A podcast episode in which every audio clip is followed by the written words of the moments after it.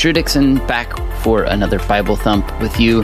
Hopefully, it won't hurt too much. Uh, the goal of these is really not to smack you with the Bible, but to open the Bible and encourage you, hopefully. Um, I don't think the Bible is near as scary or painful as sometimes we think. Uh, I think actually it's really beautiful and life giving. But honestly, you don't have to agree with me on that point. Um, but that's what we're going to do here. So uh, I hope that it encourages you. So I want to start by reviewing a little bit of what I talked about last week. Uh, we started a series that I want to do on identity, and uh, we said that identity is uh, refers to the beliefs that motivate you. Your identity shapes your story. And we talked a little bit about how false identities lead to frustration, disappointment, and disaster. And perhaps more importantly, we talked about how the Bible answers these huge questions that we all face, right? Who am I and what is my purpose? The who and why of life, who we are and what we're supposed to do. And the Bible gives really good and dignified answers to those questions. In fact, basically on page one of the Bible, we get this beautiful picture of a good world that a good God created with a good purpose for us. Um, he created a good world that he intends for us to share. And so I want to unpack a little bit more of that today. Like, what did God set people in the garden to do? And what is that about? And why is it good news? So that's what we're going to look at. So last week I read quite a bit of Genesis chapter 1. I'm not going to read all that again, but I do want to read some of it. And uh, I'm going to read from Genesis 1, starting in verse 20. And the goal here is to kind of unpack what did God place human beings in the garden to do? What was the task he gave them? And what does that tell us about our purpose? All right, so listen for that. Verse 20, Genesis 1. And God said, Let the waters swarm with swarms of living creatures, and let birds fly above the earth across the expanse of the heavens. So God created the great sea creatures, and every living creature that moves, with which the waters swarm according to their kinds, and every winged bird according to its kind. And God saw that it was good. And God blessed them, saying, Be fruitful and multiply, and fill the waters of the seas. Let the birds multiply on the earth. And there was evening and there was morning the fifth day. And God said, Let the earth bring forth living creatures according to their kinds, livestock and creeping things, and beasts of the earth according to their kinds. And it was so. And God made the beasts of the earth according to their kinds, and the livestock according to their kinds, and everything that creeps on the ground according to its kind. And God saw that it was good. And God said, Let us make man in our image, after our likeness, and let them have dominion over the fish of the sea, and over the birds of the heavens, and over the livestock, and over the earth and over all the earth and over every creeping thing that creeps on the earth. So God created man in his own image. In the image of God, he created him. Male and, free, and female, he created them. And God blessed them, and God said to them, Be fruitful and multiply, and fill the earth and subdue it, and have dominion over the fish of the sea, and over the birds of the heavens, and over every living thing that moves on the earth. And God said, Behold, I've given you every green plant, every plant yielding seed that is on the face of the earth, and every tree with seed in it with seed in its fruit. You shall have them for food. And to every beast of the earth, and every bird of the heavens, and everything that creeps on the earth, everything that has the breath of life, I've given every green plant for food. And it was so. And God saw everything he had made, and behold, it was very good. And there was evening, and there was morning, the sixth day. All right, so what do we see here? Um, I think we see something really profound about God's intention for us as human beings. Remember last week we saw how God had created. We talked about how God had created us in His image and what that means, and that's tied to this this royal uh, idea. Like there were there were people in the ancient world and other cultures who were thought to be created in the in the image of their gods, and that was the kings and and pharaohs and emperors of various pagan nations. Right in Egypt, the pharaohs were worshipped because they were the image bearers of God. In Babylon, only the king bore God's image. Why? Because the idea of the image God was something that was used to keep people in line and keep people submitting to the king, right? Because this person is a representative of God. Um, and so that idea in the ancient world, at the time when the Bible was written, that idea of the image of God was something that people were familiar with, and it referred to royalty. It was a royal image. And so the Bible deliberately uses that that idea of the image of God uh, on its first page and says, "Oh, by the way, everybody, every human being is made in the image of God." In other words, your origin story is royal, is one of royalty. God created you with a tremendous amount of dignity. He made you in his own image.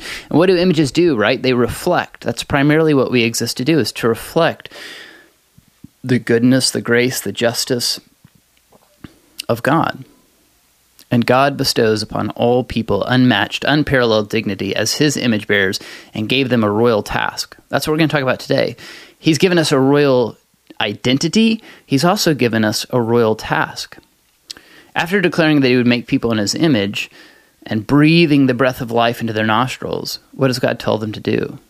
And what do these tasks have in common? What kind of picture of humanity is being painted here in the things that God set people in the garden to do? The creation of all people in God's image is significant because the term carries with it the concept of kingdom, of kingship, not just because the concept itself was culturally understood in relation to royalty, but because God Himself speaks of the task He's given to us human beings in royal terms. Look at verse 26. Immediately after declaring his plan to make people in his image, God says, They will rule the fish of the sea, the livestock, the whole earth. Let them have dominion. He tells them to be fruitful and multiply, to fill the earth and subdue it. So God bestows on all people unmatched, unparalleled dignity as his image bearers and gives them a royal task. I said this last week, but it's true. There is no more pro human book than the Bible, and no more pro life book than the Bible. No one has a more dignified view of mankind than God. No one has a higher view of human life than God. Um, and what is the royal task of human beings? It's to exercise dominion. This doesn't mean to domineer. Don't think that. It doesn't mean to, um, you know, crush everything so that you get to use it for your own own benefit. Uh, he says to be fruitful and multiply, to fill the earth and subdue it. What does that mean to subdue the earth? This, along with the word dominion, might sound to us like military terms, like God is trying, or is telling us to conquer the earth and subdue it by with our guns and tanks and swords.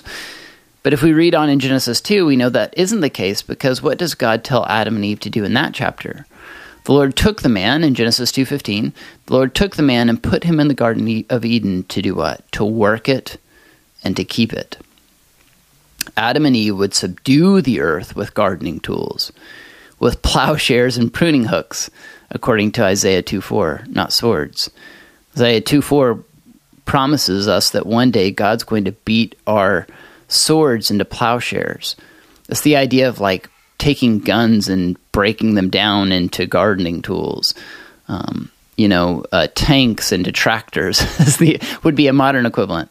Um, it's foreseeing a day when we would be restored back to the purpose for which we were created to be gardeners in the, in this beautiful garden God created. And that doesn't mean that we have to be super into gardening. That's not the point. The point is that God set us in the garden to join Him in His work of tending his world, of taking care of it, of bringing order and beauty and benefit out of the good world that God created. Remember, that's what God did in the garden. Uh, that's what God did in the beginning. He created everything, and then He began to set it into order such that it would bring benefit out of it for us, for human beings, for, for our, our benefit and our pleasure. And that's what we're to do. We're to take what God has given us and bring order and beauty and benefit out of it for the glory of God and for the good of the people around us. So, what was the point of Adam and Eve in the garden? The point was that they would be kings and dignitaries of God by being gardeners, by doing good, responsible, life sustaining work in the garden. We talk a lot today about cultural warriors. Um, we are not called according uh, on the first page of the bible doesn't call us to be cultural warriors it calls us to be culture gardeners uh, do you see how radically different the story of the bible is than every other ancient worldview. According to most ancient religions, human beings are the result of violent power struggles. According to most ancient religions, we're created out of we were created by selfish desires of the gods for power and control. According to the Bible, we were not created to meet any need in God. Our God has no needs, uh, according to the Bible anyway. But the Bible says that God created us out of love. We were shaped by a loving God who breathed his very breath into us to give us life and formed us in his own image and gave us the beautiful and dignified task of joining him in the project of, of ruling his world, working and keeping the garden as kings and queens of God's good world. So God invites us, He invited Adam and Eve to join Him in the project of naming the animals and bringing order to His good world. To be made in God's image is to be shaped and fashioned for a relationship with Him. The fact that God tasked humanity with working and keeping and subduing implies that the world God gave mankind was not complete. That's a common misconception about the garden, is that it was this fully finished world. It was good. It was very good, in fact, but it wasn't complete. Um, we think of the the garden as perfect. It's perfect, I guess, in the sense that it's it's free from from sin, but it's not perfect in the sense that it's not complete. It's not finished. So God in love entrusts us with the dignified task of taking the human project forward, of continuing this work that he started. So, in other words, the God of the Bible creates partners, not slaves. Kings and queens given the noble task of reflecting his glory, goodness, kindness, and justice, not people who just have to do his bidding, right? Uh, but people he wants to share good, dignified work with. So, as we unpack Genesis 1 through 2, we see three things about what it means to be made in the image of God. It means God created us to do three things at least. First, rule, to rule and reign with Him. Um, secondly, to reflect. Colossians 1:15 this is what an image bearer is. It's a reflection. We reflect God's goodness mercy grace and justice to a watching world. Jesus is referred to in Colossians 1:15 as the image of God. He is the one true image bearer the one who finally got it right what it looks like to truly bear God's image and reflect his goodness back into the world. Um, you want to see what it looks like to be a good human being? Like look to Jesus. I think that's what Colossians 1:15 is saying. And then the third thing we see is that bearing God's image means working. It means work. So next week, I'm going to show you how Adam and Eve um, continued the very same work God began in creation of bringing order, beauty, and benefit out of the world, out of, out of a world that is brimming with God given potential.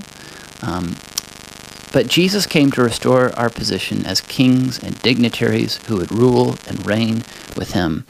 This is from uh, 2 Timothy 2. Remember Jesus Christ, 2 Timothy 2 8. Remember Jesus Christ, risen from the dead, the offspring of David, as preached in my gospel, for which I am suffering, bound with chains as a criminal. But the word of God is not bound. Therefore I endure everything for the sake of the elect, that they may also obtain the salvation that is in Christ Jesus with eternal glory. The saying is trustworthy, for if we have died with him, we will also live with him. If we endure, we will also reign with him. The fact that God tasked Adam and Eve with subduing the earth and working and keeping the garden tells us that the world God created for Adam and Eve wasn't complete. And listen, this is really important. It's not that God wasn't capable of, com- of creating a complete world, but He chose to create an unfinished world. And He did this out of love in an unparalleled act of life giving and dignity affirming kindness. God tasked Adam and Eve with working and keeping the good world that He had made for them. God kindly entrusted His people to bring about His good work and His good world to completion. I think I want to just stop right there because this is such a beautiful and dignifying and empowering idea, isn't it? And I want to be really clear I'm not saying all this exalts human beings or to exalt you but I'm saying this because it demonstrates God's vast and unparalleled goodness. Well, I think one of the things we see early on in the Bible, and I know not all of you will agree with me when I say this, but I think it's clear from at least God's design of the world, it's that it's this: our God is good, and that's a beautiful thing, um, and it's a beautiful beginning that God paints here in the opening chapters of the Bible. Well, God created Adam and Eve to reflect His glory, goodness, kindness, and justice, and ruling His kingdom and bringing His good world to completion. Um, we know that they decided to do something else. They decided they would set out to build their own kingdom, and they brought into the lie that God was holding out on them. That it wasn't really good, and that they could be like Him by setting out on their own instead of honoring and representing God and the good world that He had given them. They would go and define good and evil on their own. So we'll talk about that more next week. Why did they set out to do that? And how did they lose sight of their good, dignifying, God given purpose? Um, and also, we'll unpack some of the implications of what it means to be God's image. So we've talked about how this is good and dignifying and it gives us purpose. Um, but what does it mean to work and, and keep the garden? Um, what does that look like now in a world that is good yet broken? But I think right now I just want to impress upon you um, something that I think we see here. Uh, a couple things, and, and we'll close here. First, there's a lot of Christians that talk about how terrible human beings are. And listen, we are very capable of terrible things and and do lots of terrible things. You don't have to look very far. Just flip on the news or look at your news feed on Facebook or Twitter, or you know you'll see people being awful, people being terrible, right? But I think it's important to acknowledge that um, that's not our design, right? And so it's not exactly biblical to say human beings are just awful, terrible, and no good. Um, because at the beginning of the Bible, what we see is a picture of humanity as one that's full of potential. There's so much potential in you. There's so much potential in your friends, in your children, in your family, in your your coworkers. Um, do you see that in you? God's design for you is good, and He sees so much potential in you. Don't buy into this lie that you're nothing but terrible and the people around you are nothing but terrible. Let's trust what God says about us. And God says we bear His image.